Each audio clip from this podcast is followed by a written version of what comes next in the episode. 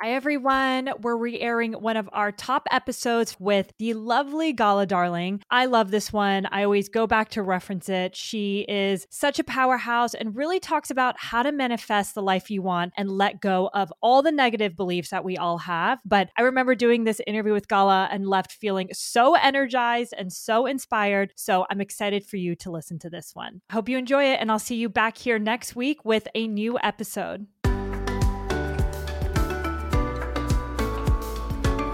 Hey everyone, I'm Yasmin Nori and you're listening to the Behind Her Empire podcast. I'm on a mission to showcase successful self-made women who share honest stories and lessons of what it really takes to create the life you want and build your own empire.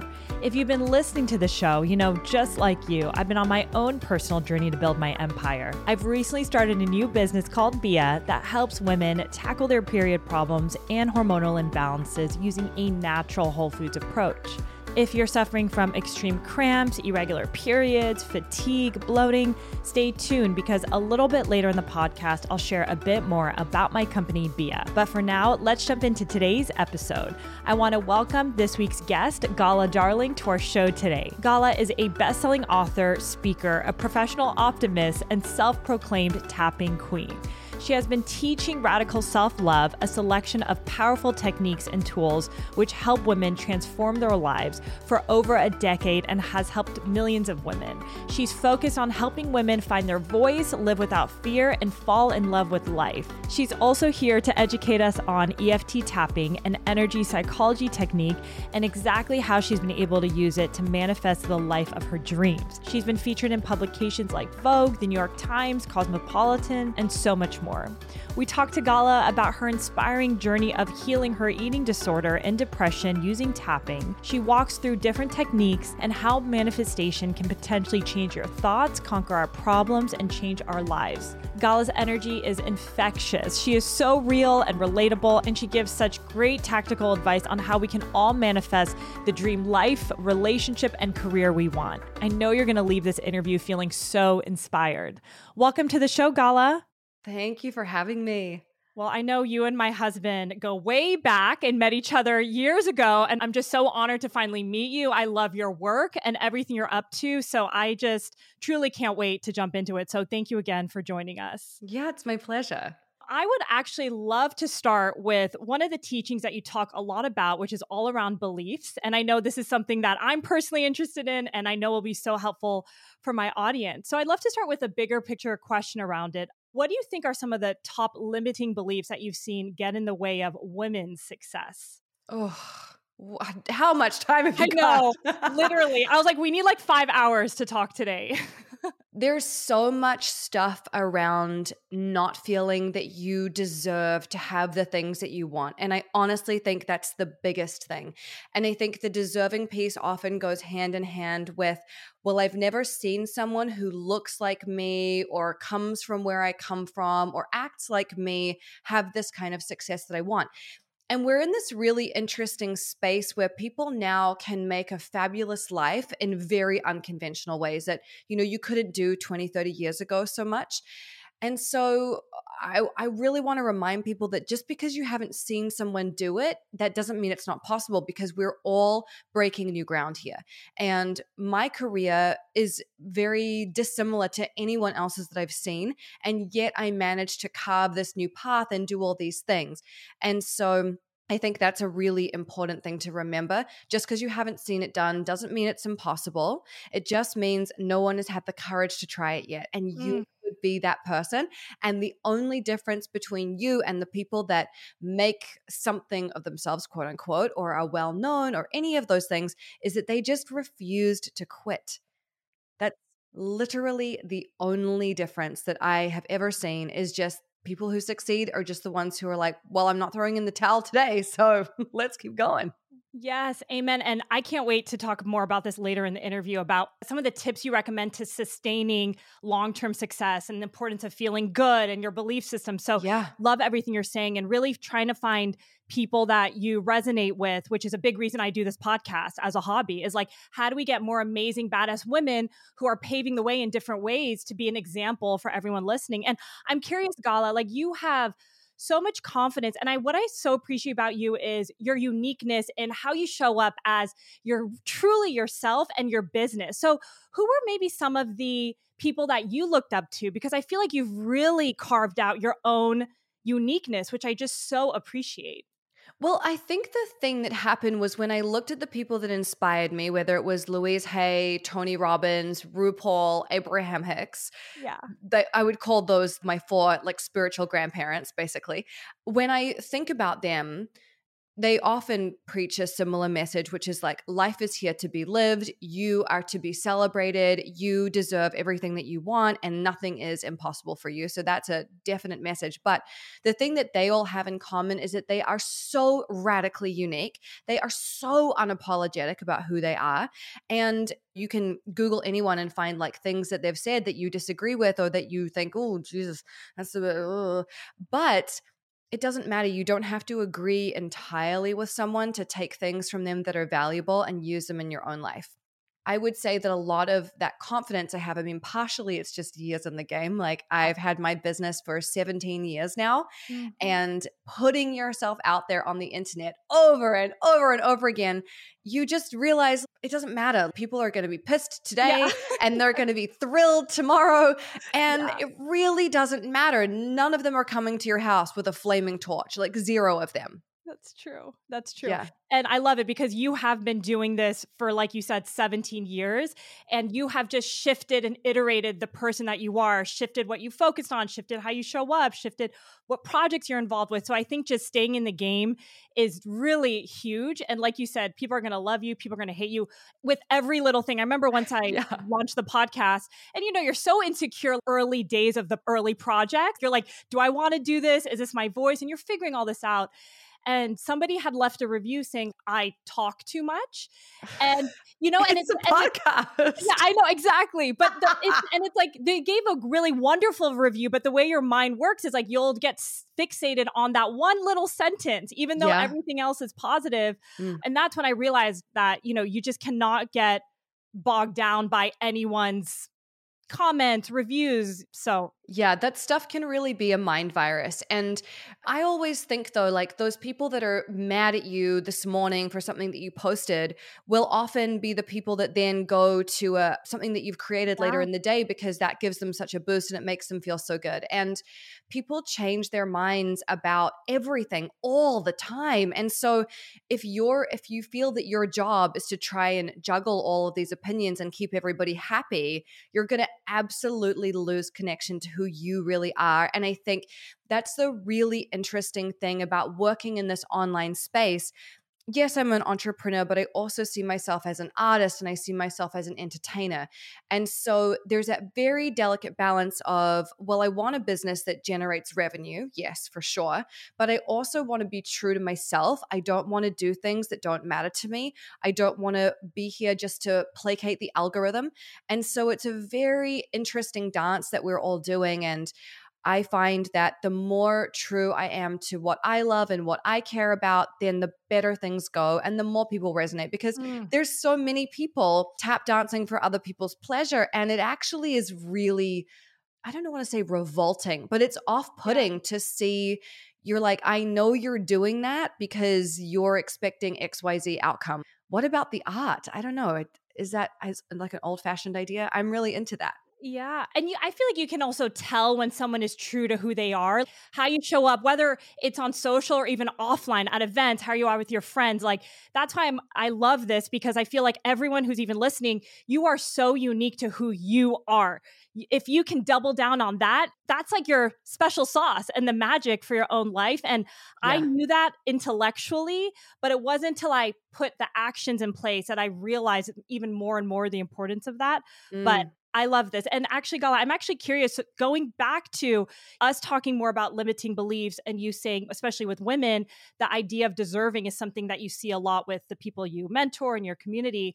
This might be a simple question, but I'd love to get your perspective. Where do these limiting beliefs come from? And how do you think they develop in all of us? Well, I think a lot of it is about how we're socialized based on gender. And what I have really found is that women are often raised to prioritize everyone else around them, to kind of maybe they've looked at their mother and their mother, you know, put her husband's needs above her own, put her children's needs above her own, was always run ragged, never had time for herself. And even though you may have looked at that and thought, well, that seems terrible, if that's the only example you've really seen of what a woman is, then you're probably going to just unconsciously follow in those footsteps. And I've never met a man who has concerns about, oh, if I buy this car or if I do this business deal, is it going to alienate people? Are they going to be upset? Am I going to be rejected from the tribe? And it's almost like they feel the inverse. Like, if I buy this car, I'm going to be celebrated. If I do this business deal, I'm going to get a hotter girlfriend. Whereas women literally were like, but if I'm too big, what if my best friend doesn't talk to me again? It's so interesting how that happens. Yeah, that's so interesting. And someone told me, I think it was, I was chatting with a friend a few weeks ago, and she was like, sometimes we can be scared of showing up because of the potential and just being out there and the bigness that we can show up as ourselves. I don't know if I'm saying that correctly, but yes, it really resonated sometimes. Yeah, there's a quote from Marianne Williamson, which is basically like, it's our light that scares us the most. There you go. Because what could be possible if we really showed up? And the truth is that your life can be so huge and so magnificent, and you may be a little bit afraid of that, because a lot of things come with that. You know, there might be a big tax bill, and there might be internet haters, and there might be people all up in your business. Like, there might be other things that come with that. But I really think that when you give yourself the opportunity to be really big and really juicy, then what happens is you start to be faced with different problems, and they're more interesting problems than how am I going to pay my rent this month, or, you know, how do I stop texting this guy who actually doesn't care about me? Like, you just move into a different realm where your problems are more fascinating and more interesting. Hey everyone, it's Yasmin here. I wanted to tell you a quick story. Before I started this podcast, I was working extremely long and crazy hours in banking and then in tech. I was totally burnt out, not living my truth, and dreaming of always building my own empire. With all of this stress, it came really debilitating periods, from bloating, cramping, extreme breast tenderness, and really unpredictable moods. I would always complain to my friends that I was literally out of commission for at least a week every single month. And that adds up to 3 months in every year. Other than feeling frustrated that my really bad periods were keeping me from pursuing my actual goals, I knew that something wasn't right. Women are not inherently designed to suffer every single month. That's when I learned about hormonal imbalances. I started working with functional medicine doctors who told me that years of stress, combined with taking birth control pills long-term, created a cascade of hormonal damage in my body. This is why I felt bloated, tired, crampy, and moody before and throughout my period. They recommended I try something called seed cycling, and let me tell you, it's changed my life. Seed cycling is the simple process of using food as medicine to naturally support your hormones. It uses 4 different types of seeds, yes, actual seeds, throughout your menstrual cycle to support the balance of hormones like progesterone and estrogen, and give your body critical nutrients it needs to achieve your best health. Within weeks of starting this process, I noticed major shifts in my period and my overall health. But I also noticed that seed cycling is actually kind of hard to do. I wanted the best quality seeds, freshly ground in the right amount, but it was very time consuming. So I decided to create a simple and effective way for anyone to start seed cycling today, using the highest quality organic seeds in the right amounts with the right support. It's called Beeya, and I'm so excited to bring it to you. Now, anyone struggling with hormonal imbalances can easily incorporate seed cycling into their busy schedule with the Beeya Seed Cycling Bundle. This process has been life-changing for me. I no longer deal with cramps, bloating, breast tenderness, or any other PMS symptoms before my period. It's been a complete game changer, and it's allowed me to focus on things that matter most to me, like this podcast and building my own empire. And most importantly, I want this for you too. If you or anyone you know has been struggling with hormonal imbalances or bad periods, go to beeyawellness.com/free. Once again, it's beeyawellness.com/free to download our free guide to our top tips in tackling hormonal imbalances and to learn more about our seed cycling bundle. We included this link in the show notes along with a promo code for $10 off for all of our Behind Her Empire listeners. I know you're going to love seed cycling just as much as I do. Thanks for listening, and now let's get back to the show. Oh, I love this. And someone looking at you from the outside, you live a big life. You're very confident. It seems like you've always had everything figured out, but I know this wasn't the case. You know, you've been very open about your upbringing and how growing up was a bit tough for you. So can you talk a little bit more about that and maybe some of the challenges that you personally faced? Yeah. I mean, I lived in a household that was emotionally unstable, and what happens there is usually everyone else in the household learns to prioritize the difficult person's emotions, and they learn to discount or discard their own. And so as you do that, you become even more divorced from how you really feel about things. Someone will say, how do you feel? You're like, what do you mean? I know what I'm thinking about, but I don't know what I'm feeling. Like, I don't have access to that. And the result of that for me in the short term was self-harm, eating disorders, depression, feeling really, really miserable. And over a longer term, being unable to really show up emotionally in a relationship, being unable to be vulnerable, being unable to ask for help or say when I was scared or really say what I was thinking or feeling, and just kind of pretending to be cool and chill all the time when actually there's this resentment bubbling under the surface all the time. You mentioned you were dealing with that from your childhood for a long time until like your early adult years, and that suffering was such a big part of your identity. So what happened that really allowed you to let go of that? So when I was 23 and I was struggling with eating and I was struggling with misery, I had a boyfriend who basically gave me an ultimatum and said, look, this is really tough. I love you, but I can't keep doing this. And you're going to have to do something about this, or I just can't be here with you. And he was really interested in self-help and self-development. And he found, it must have been on a really old version of YouTube, a video of EFT tapping. And I learned about that. And I thought, okay, well, I'm willing to give this a shot, because at the time I valued my relationship more than I valued myself. And I was like, well, if he wants me to do it, I guess I'll do it for him. And I discovered tapping, and really it was such a transformative practice to go to bed one night after doing some tapping and wake up the next morning and feel completely different.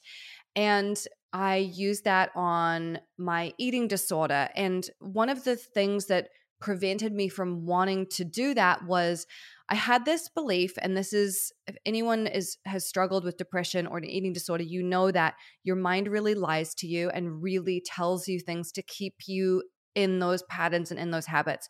And one of the lies that my brain told me was, if you're happy, your art won't be good. Mm. And I was really afraid that if I was happy, I wouldn't be able to create anything meaningful or of substance, which is a really interesting secondary benefit, right? A really interesting thing to keep you locked into this place.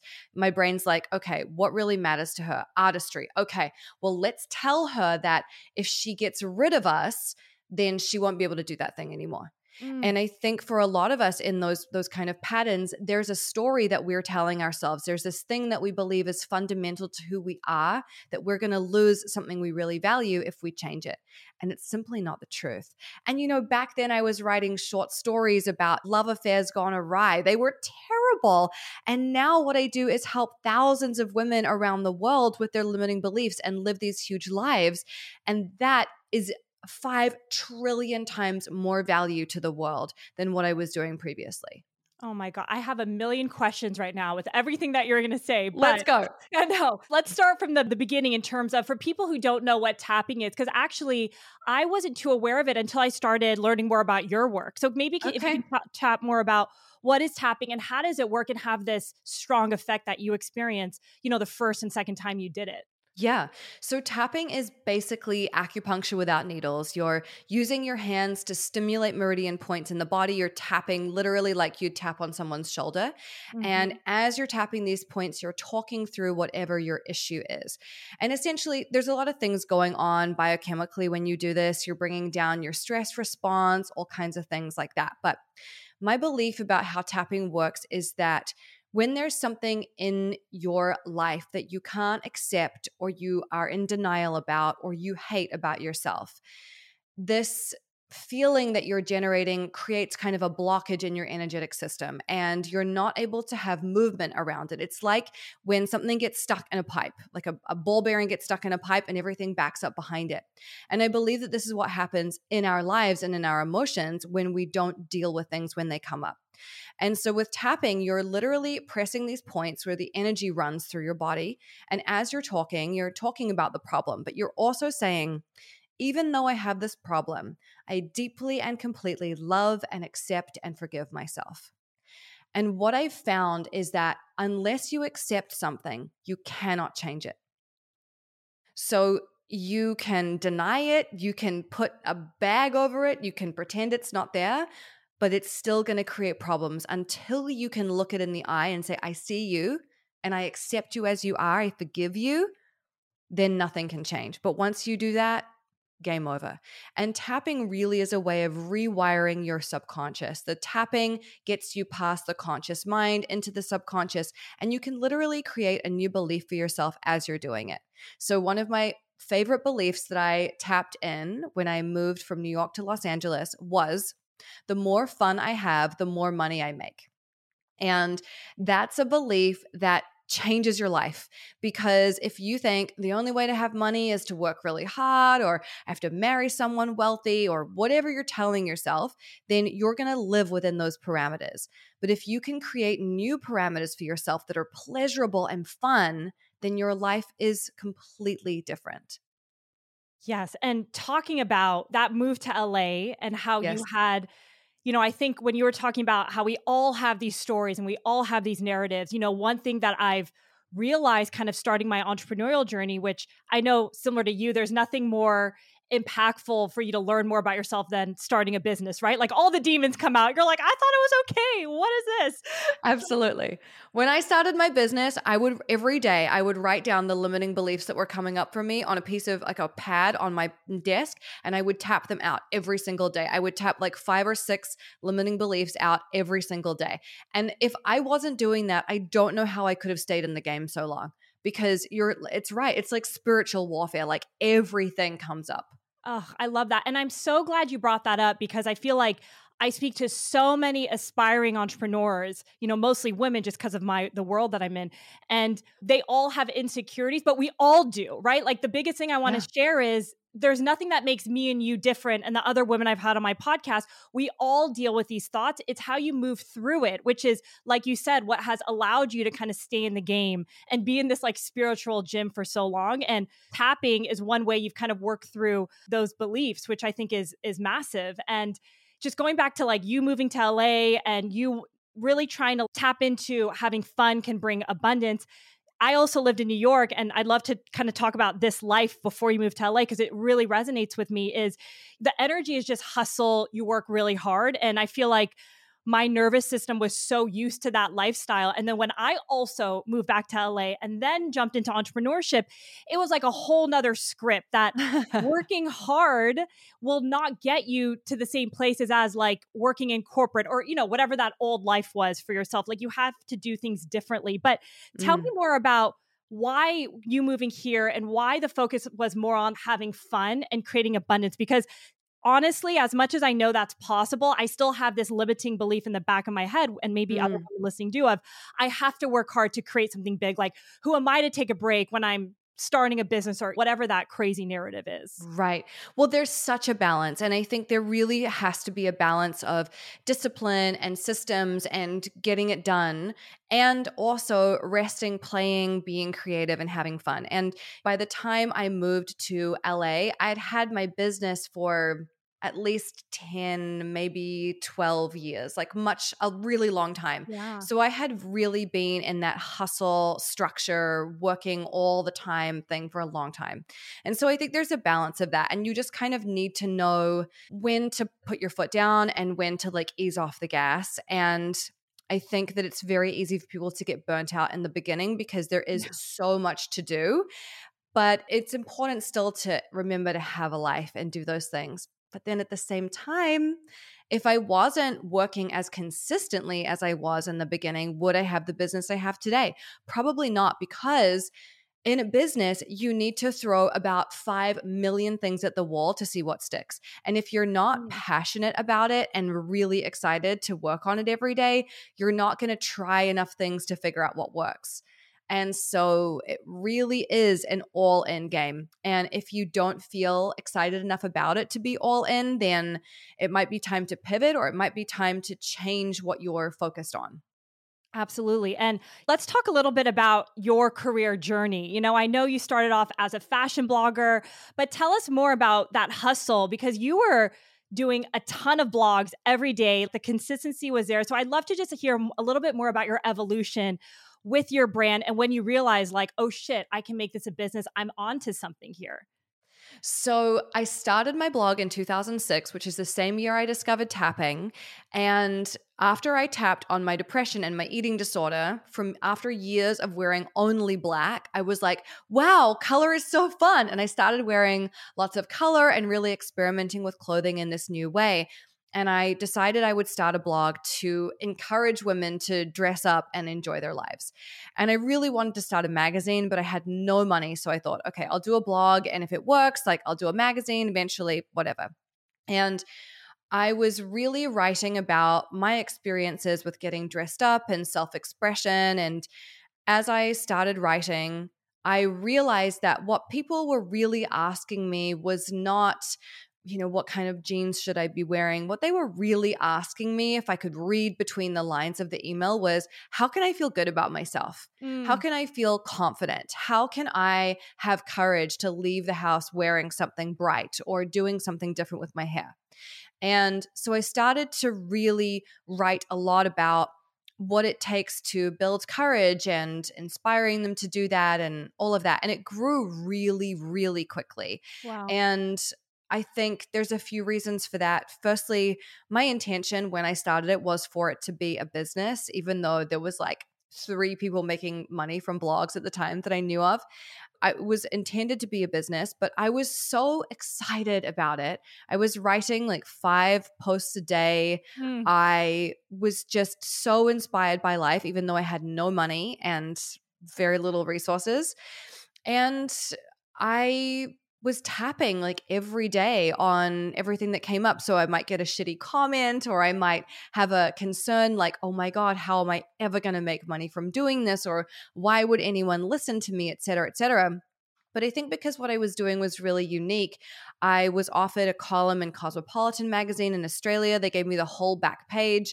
And that really quickly grew my public identity as well. And shortly thereafter, I moved to New York City and I kept doing what I was doing. But in about 2011 or thereabouts, 2010, 2011, I started to feel this real shift happening in the fashion blogging industry, where it initially was a real band of outcasts and misfits. We were like proclaimed weirdos, and it felt like a really weirdo-friendly space. And all of a sudden, these very wealthy, model-esque women started to come into the space. And I would go to fashion shows and feel really like I wasn't supposed to be there. And I would look at Vogue would do runway coverage, and I would think, why am I bothering to write about this? Like, my knowledge of fashion history is not that good, and I can't take better photos than them. So what am I really adding to this space? This is just not feel like my thing anymore. And I looked around at other people in the self-help space, which was really what I was reading in my free time, was self-help blogs and self-help books. And I thought, well, I really want to write about this. Like, this is the thing that I'm actually interested in. So let me move everything that way. And I think I did a post where I told everyone that's I was going to like pivot. I was going to start talking more about radical self-love. Wow. And to my delight, a lot of those people came with me. Mm. And even today, I have people who are like, I used to follow you in 2008 and I'm so happy to rediscover you, which is amazing. But I think that having the ability to follow your passions and not make yourself wrong for changing your mind is so big. And you have to remember that as a person, you are multifaceted. You're going to be interested in about 50 different things minimum over your lifetime that are going to really grab you, that you're going to really love. And I think it's important to have the confidence to just follow that thread and trust that people are going to come with you. And like, yeah, you're going to lose some people, but that's okay. It's a process of refinement. Like, I was talking to a friend of mine the other day and she said, I've had this quantum leap in my business and I'm really bored of what I'm talking about. Yeah. And I'm really bored of the conversations I'm having with people. And I'm about to do a launch and I'm like, what the fuck do I do? And I was like, you got to follow what lights you up, because people can feel when you're not into it anymore. Mm. There's no authenticity. And you wake up in the morning and you go, oh, fuck this again. Yeah. And it's not worth it. And I think especially if you're in the entrepreneurial space like we are, you do have so much freedom to pursue what thrills you. And if you want to just force yourself to do the same old thing, you might as well go work for someone else. It's what they would have you do. I just think we have to let ourselves off the hook, and we have to stop expecting ourselves to fit into a box that we chose when we were 23 and stay there till we're 65. It's just not realistic. Yeah. Oh, that resonates so much. And even before I started this business, it's in the world of like women's health and hormones. And it's just through my own journey of how do I show up as my best self? And health is one pillar of that, right? So yeah. I care more about like, how do we empower all women? And that my business happened to be around health that I launched with Kea, my sister-in-law. And I remember when we launched, we're like, we're not going to be fixated about how we get the word out there and our first product. We are open to pivot into whatever makes sense in this umbrella that still gets us excited and we're so passionate about. Yeah. And I just want to bring that up because I feel like there's a lot of people who might have an idea for a business, might try some things, and it doesn't get the momentum you're really expecting, even though that's a long-term game, but you see kind of like glimmers of hope or the universe kind of giving you an idea of like, okay, you're on the right path. But sometimes you might not be, and it's time to pivot or think about something new. And I love that you said it's okay to change, because we're not expected to be the same person our entire life, right? So yeah. And I've tried so many different things. I've released so many different products. I've written about so many different things. And I think something that helped me, especially when I was doing a lot of blogging — I don't really blog anymore — but when I was doing a lot of blogging, back then people would be like, my blog's about shoes. My blog is about celebrity style. And I would think, well, my vision is a magazine. So I would think about Cosmopolitan and Vogue. They're written to a totally different audience, but they cover the same things. There's beauty, there's style tips, there's this, there's that. And I thought, well, I want to do that. I want to pick who I'm talking to, and I want to talk about everything that I think is going to interest them and that also interests me. And when that is your lens that you're looking through, it completely changes the game. Like, if you and Kea know who you're speaking to and what their values are and what they're passionate about, well, then there's about 5 million things that you could develop that would help them. And doesn't that feel so much better? There's just so much more possibility and potential there. Yes. And taking that big move from shifting from solely fashion to broadening out your scope, that's a bold move. I'm sure there were insecurities that came up. So maybe can you walk us through some of those thoughts that maybe came in your head and how you really went through tapping? Maybe you can do like one example so people can really understand the process a little bit more. Yeah. So when I made the shift, I remember thinking, well, I don't have a degree in this. Right. I've never written a book about this. I think I might've been, 26 or something at the time. I was young, and people can use all those excuses. Like, I'm too young, I'm not qualified, I'm this, I'm that. But my experience, at least with teachers, is the best teachers are the people who've walked through the fire and come out the other side.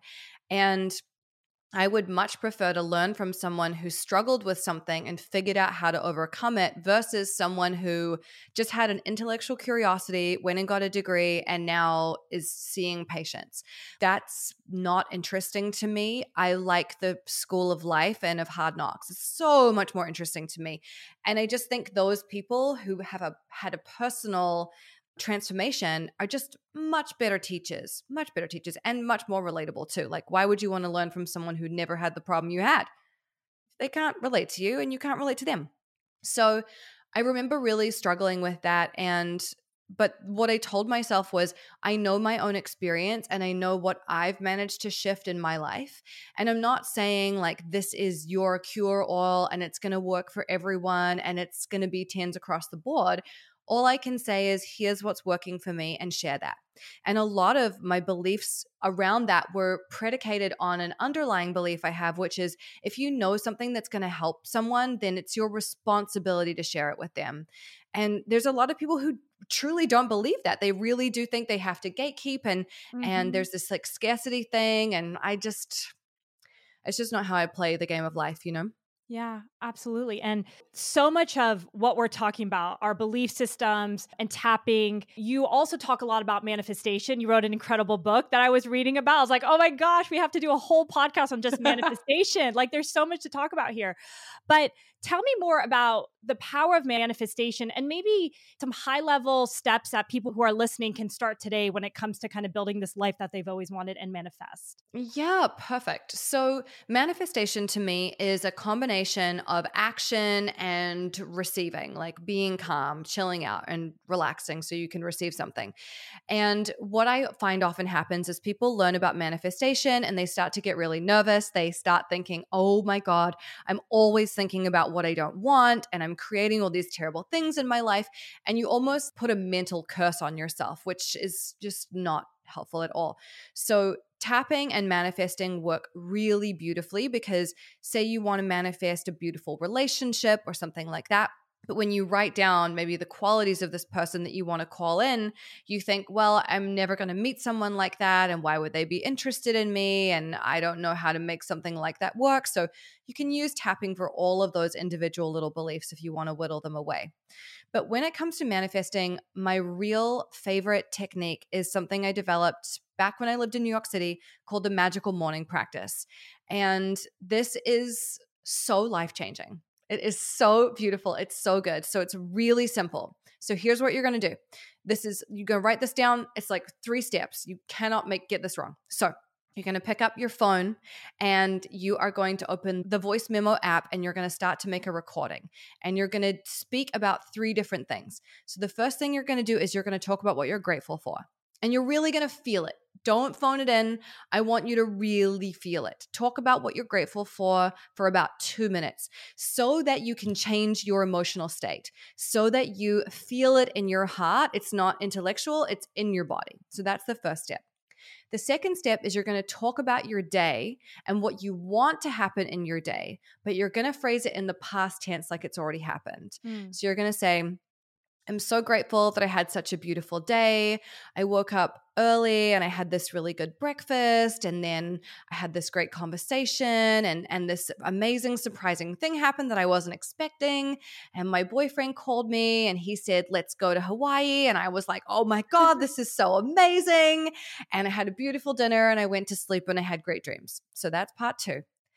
And then part 3 is you're going to talk about your future desire. And again, you're going to talk about it in the past tense. So you might say, I'm so grateful that my book was on the New York Times bestseller list and I moved into my beautiful dream home and it's even better than I imagined. I'm so grateful that my dog is really healthy and I'm whatever. So that's what you're going to do. And then if you're feeling really brave, you take that recording and you send it to someone that you love and you have them listen to it and they make their own and they send it back. And if you're really courageous, then the 2 of you do this every day for as long as you can. And There's a few things to know about this. So we talk about things in the past tense so that our subconscious can take those and accept them, because your brain doesn't know the difference between something you want and something you already have. It really has no idea. And so when you say my book was on the New York Times bestseller list, your brain starts to reverse engineer that and figure out ways to make that happen. It's going to start to notice the blog posts or the podcasts that are going to help you get to that point. You're really activating your reticular activating system. You're basically giving it cues of like, these are important to me. I want you to help me find them. And our subconscious is so powerful. So you really can give it tasks like, okay, help me do this, help me do that. And the way that you do it is by talking about it as if it's already happened. And then the other thing I love about sending it to a friend and having this be a habit, and I have so many people who have found their best friends through this practice and met through my website because of this practice, and now they've been best friends forever. But when your friend is listening to your practice, she's going to listen to it while she's driving or doing the dishes or putting her makeup on, and she is not paying absolute attention. So she's hearing your gratitudes and she's hearing your future desires, and to her it all kind of sounds the same. And so what she's really doing is amplifying that frequency of what you want. And she's starting to see you as that person who has the New York Times bestseller list, that person who has that beautiful home. And so she's really helping you step into that space too. Mm-hmm. And then something else that she can do when she replies to your magical morning practice is she can say, oh, I loved listening to your message, and I just wanted to tell you I had such a great time with you driving in your new car down the PCH with like Dr. Dre blaring. It was like one of the best days of my life. And when you do that, you're really helping each other get into that vibration where that thing is possible, it's fun, it's easy, you can see it in your mind. And it's just such a beautiful practice. And some people like to do it on paper, but for me personally, and for most people, they find it more effective to say it out loud. And how long would you say that entire process takes, like the ritual? I would say it's maybe 6 minutes. Yeah. But sometimes you like get really into it. You might want to go like 10 minutes, 20 minutes, whatever. But usually it's a fairly quick thing. And I love it because it's on your phone, you can do it when you're walking the dog. You can do it when you're making your bed. You know, it doesn't require you to like have a lot of equipment and all the, it's like very simple. And if you do it consistently, it's really beautiful to listen back to your old ones 2 years later. And I have so many recordings where I'm talking about being in this beautiful relationship and I've met this amazing man. And then I have a recording when I met the amazing man. Oh. And you can hear how incredulously joyful I am in my voice. But at the same time, I was priming myself for this. I knew it was coming. I was ready for it when it showed up.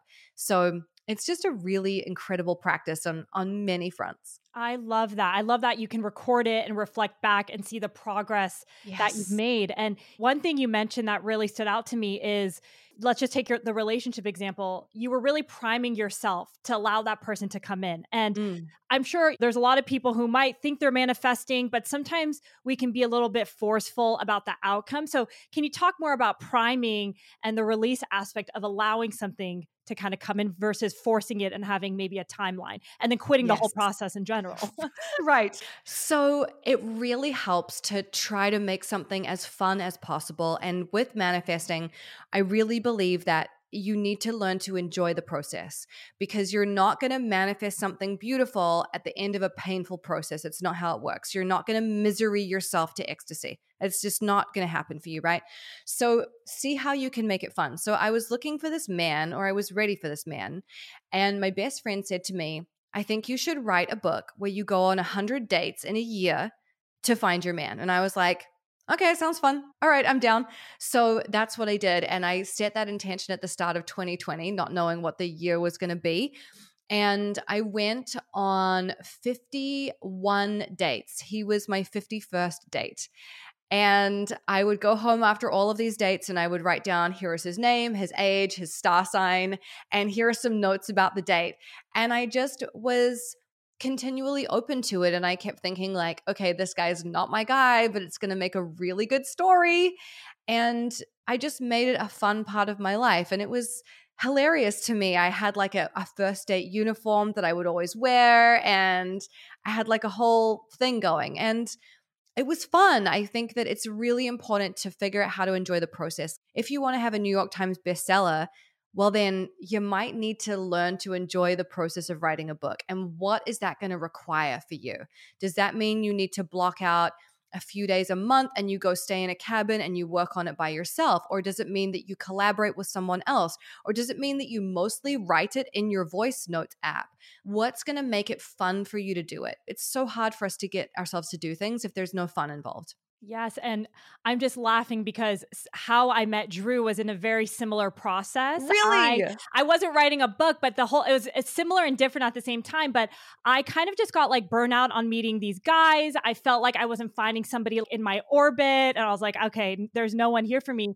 But then I realized that's not the right mentality to have. So I kind of similarly made it a game where I said, okay, I'm going to go on these dates and I'm going to take away something positive from what I liked about this person. They might have not been the right fit for me, but everybody has a beautiful quality. There's something you can pull from it. So I think I heard Tony Robbins also say this about just like listing who you want in a partner, basically everything we've been talking about this whole podcast. Yeah. And I had the list, and sometimes you don't realize the details. Like I think it's so important with manifestation is getting into the details of it. So I'd go on these dates and I'd write like, oh, this guy was like, talked about this and I thought it was interesting and I'd write it down, whatever. It was so random. And then I would read it every night. And truly, like it sounds so not true, but it really was the case. I literally wasn't sure how I was going to meet anybody. And Drew got introduced to me at one of the dinners I threw through a friend when I had no intention, but I was allowing that. And knew like one day and had like a more positive outlook versus there's no one out there. Ugh, I have to go on this date again. I'm exhausted. So I really believe in everything you're saying. And I've done that with my personal life. And you look back and you're like, what? And Drew had one too. And his was way more detailed. I was like, how did you like... How did you go into all that? But I love that. So yeah, when I was on this journey, I also had a friend. When I was at an astrology retreat in Tulum years ago, I met a woman who was a real housewife of New Jersey. And it turns out that she's like a fabulous witch. And she sent me a message on Instagram and she was like, I do these love spell kits. It's how I manifested my husband. I need to send you one. And I was like, okay.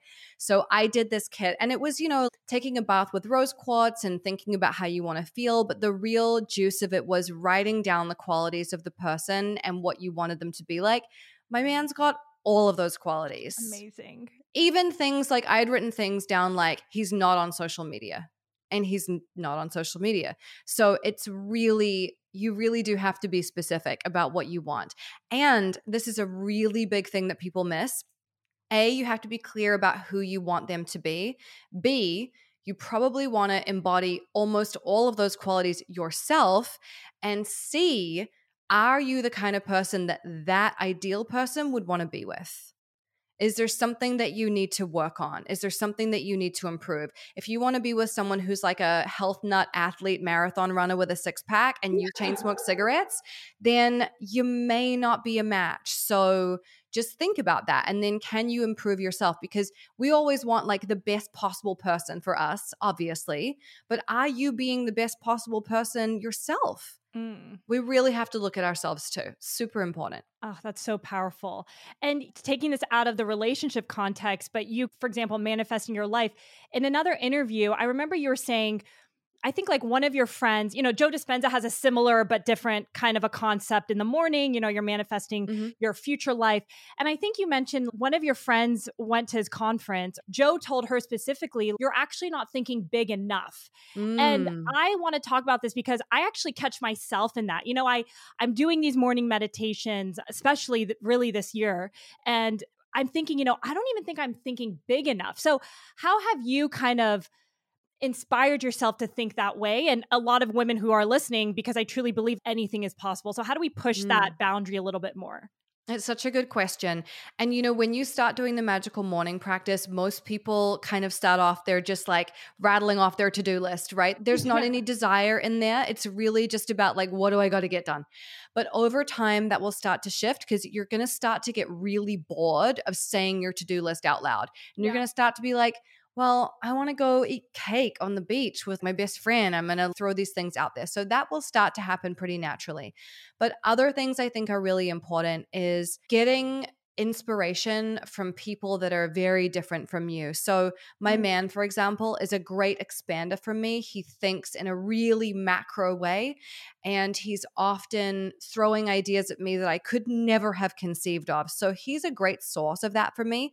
And you may not have anyone in your life like that right now. So a really good way to do that is to start reading biographies and watching documentaries about incredible people and just see what they did. At the moment, my books in my bedroom, I have a biography of Anna Wintour.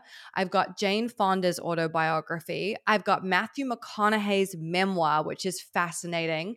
I've got a Joan Rivers book. And I have Pamela Anderson's autobiography coming and all these other people. And you can just, there's so much that you can do with your life. And Jane Fonda, I think, is such a great example. She's lived so many lives. And yeah, watching some documentaries and getting excited about what other people have done is going to remind you that life is bigger than your social media feed. Yeah. It's bigger than what your friends are doing. You don't have to do what they want to do. That's their choice. And you can do something totally different. Oh, I love that. And I love documentaries. Like, literally, Drew jokes, I don't watch TV unless it's like real in a documentary. Cause I'm like, I want to be inspired if I'm watching something, you know, or I'll go read something. But I feel that. One of my favorite documentaries is about Diana Vreeland, who was one of the first editors of Vogue. And the documentary is called The Eye Has to Travel. And she was just this fascinating woman. She discovered the model Twiggy, and she was besties with everyone at Studio 54, even though she was like 60 at the time, and she'd go out clubbing, and just a fascinating woman. Yeah. So, and I love hearing about people, especially who lived in New York, who worked in like fashion industries or advertising. It's fun. It's glamorous. It's like sexy. I love all that. Yeah, me too. Me too. Well, you know, I also want to talk about, it's actually an entire chapter in your book, and we've kind of sprinkled and talked about it throughout the interview, but you mentioned that feeling good is your job, especially when it comes to manifesting. Can you talk more about what you mean by that? Yes. So my belief is that if you take action on something and you're in a bad mood, you're not going to get a positive result. So Amen. If I'm grumpy and my boyfriend calls me, I can either pick up the phone and know that it's going to spiral, or I can say, I'm not going to answer this phone. I'm going to do something that makes me feel good, and then I'm going to call him back. You will have a totally different life if you don't act when you're pissed off. And if you find that you're pissed off all the time, then maybe it's time to have a more rambunctious morning routine. So when I say feeling good is your job, what that really means is it's your responsibility to do things in your day that make you feel good before you act. And I just did a reel about this on Instagram about creating your morning routine. And I think that's something that we really shame and punish ourselves for, is being inconsistent with our morning routine. We're like, I have to meditate every day, but you're doing it and you hate it. Like, why? So I think it's really important that your morning supports you in what you want. So for example, on Monday morning, my morning routine was I woke up, I wrote poetry, then I did an incline walk, and then I did a meditation. But I wasn't ready for the day until 12 o'clock. And so that's not effective or realistic for most of my days. So every day is different. Some days I'll dance in my living room before I get started. And often, a lot of the time, I'm so excited about the work I'm doing, I just want to get into the work I'm doing first thing. So doing what you need to do to make yourself feel good is the secret sauce to life. And if you find yourself in a bad mood, then take a break and do something else, and often something somatic, so involving the body, whether it's dancing, tapping, going for a walk, something like that, even 10 minutes of Jane Fonda's aerobics video or something. But just do something with your body so that you feel good, so that you can get back into the flow of life. Yes. And I've definitely learned this the hard way, again, through business. And I cannot agree more. Like, the days that something is tough and I'm not in the right mood, it doesn't help anything. It doesn't help the decision making. You just get so frustrated. So I've now literally, I've actually never done a full day of just like canceling all meetings. I actually did that on Monday. I just got back from a retreat, And I was so great integrating back into work and whatever. And Monday was just, I got back-to-back hits, which is so much. And that happens, right? And that's a life we chose. And it's a beautiful problem to have. But I just realized by 12, I'm like, I'm not feeling good.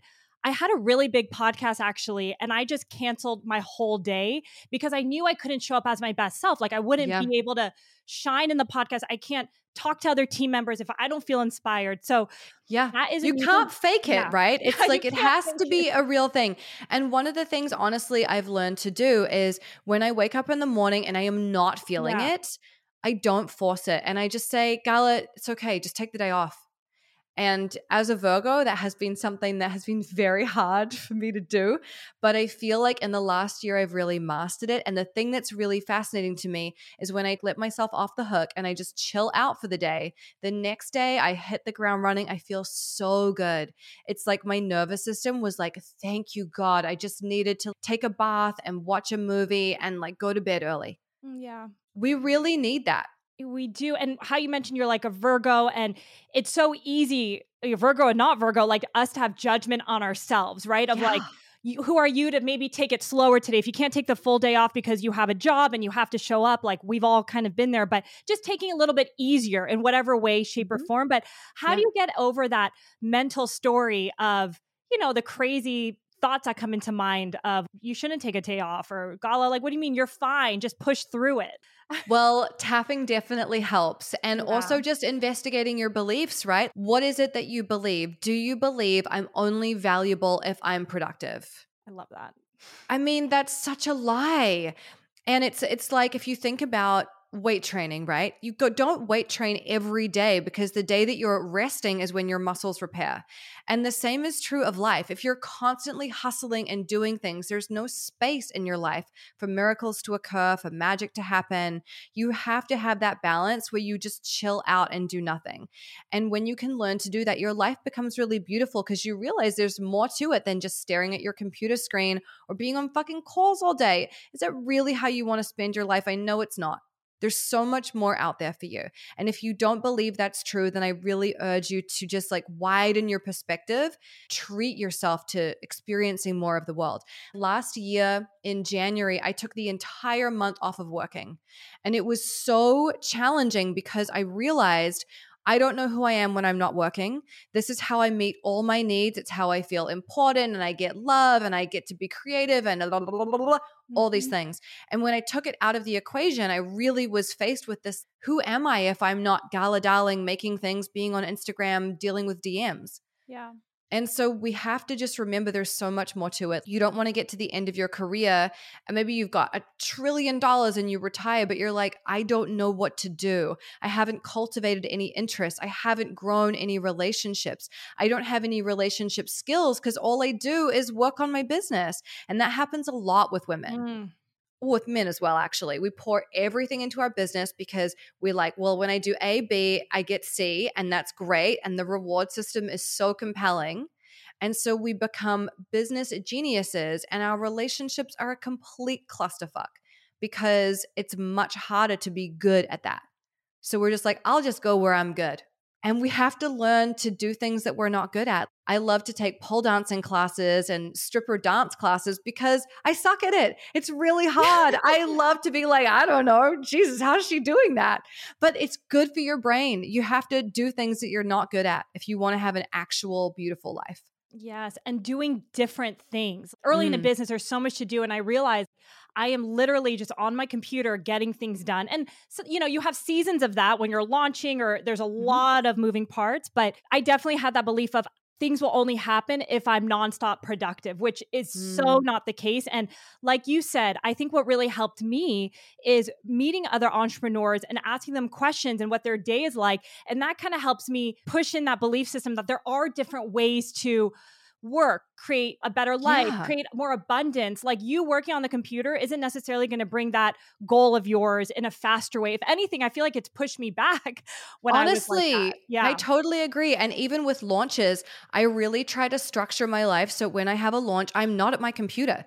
The next launch I'm doing, I'm going to be in Palm Springs at Modernism Week, touring Elvis's honeymoon hideaway and going to look at vintage clothing with my best friend. I am not going to be sitting at my computer or my phone refreshing numbers numbers all day. Yeah. That is hell on earth. And we've created it for ourselves, and we can step away from it whenever we want to. You know, there's also one thing I want to talk about also in your book where you talk about why it's so important to have contrast and to have pain. Tell me more about that, because I'm sure that will resonate with a lot of people listening. Well, nobody wants that, right? Everybody's like, okay, well, I want the perfect man. Let me write down my list. Boom. Oh, look, he arrived. I Amazon primed him to my door. That was so easy. It's so great. But we really would be A, so bored if we immediately got everything that we wanted, and B, that's not how life works. And those things that are difficult, like those shitty boyfriends or the painful breakup or the business that doesn't work, those are teaching you so much about what you need to look for next time. What were the red flags with that guy when you first met him? When you put your eyes on him the first time, how did you feel? And did you pay attention to it, or did you just brush it off? And often I find with the relationships that weren't good, we didn't like that person when we first met them. Actually, we were like, But for whatever reason, we overruled it. And then 3 years down the line, we're like suffering for our choices. And so we really have to look at what doesn't work in our lives as information. You know, my father always used to tell me that you don't learn anything by winning. It's the truth. You only learn by fucking it up. And that's valuable. You learn how not to do it, and you're like, well, that was painful. I won't do that again. Like, I put my hand on the stove, never again. So that's how we learn, and that's how we progress. And progression and expansion, I think, is really the whole point of us being here. That's what we're here to do, is to expand and create and learn new things. And so in order to learn new things, you're going to fall on your face a few times. And if you can learn to not take that personally and just be like, this is part of the process, this is part of the cost of living a big, bodacious life, then you can just take it more easily and you don't make it a personal failing. It's just an experience.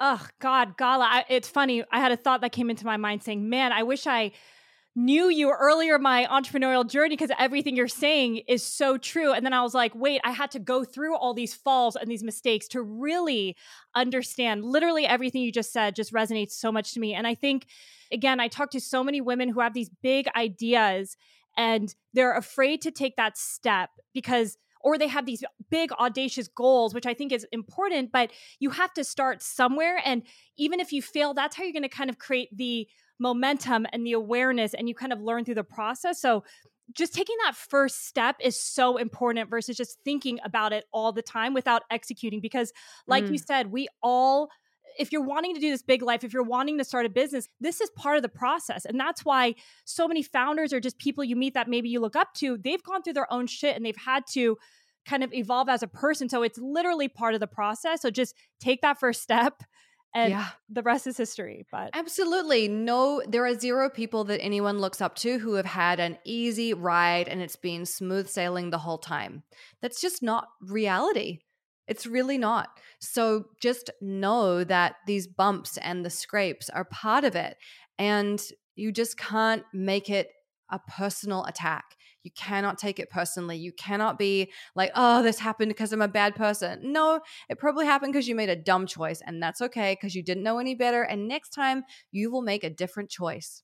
Oh, beautiful. Well, Gala, as we're closing the interview, I'd love to ask you one final question. You know, we've talked a lot about women who might not feel like they're deserving of their life and kind of your perspective on there. But if you could leave them with one last words of wisdom and advice, what would you tell them? Oh my God. I think it's that we always think we have so much time, and you don't necessarily. Is this how you really want to live your life? And often I talk to women who feel like they're really stuck and they don't know what to do, and they feel like they're not sure how to get out of this funk that they're in. And I'll say, if there was a documentary film crew following you right now, what would you do so that the audience would actually sit up in their chair? How can you shock and delight and surprise yourself today? There is literally no limit on what you can do. You could sign up for a class today that will completely change the trajectory of your life. You could listen to a podcast that makes you realize, oh, there's literally no difference between me and that person I admire. I'm going to go for it. But tomorrow is not promised to you. And do you really want to end your life feeling the way you feel right now? It's never too late to change how you feel. Gala, that was powerful. Thank you so much for joining us today. I'm so glad we did this. Thank you for taking the time. It's my pleasure. Thank you.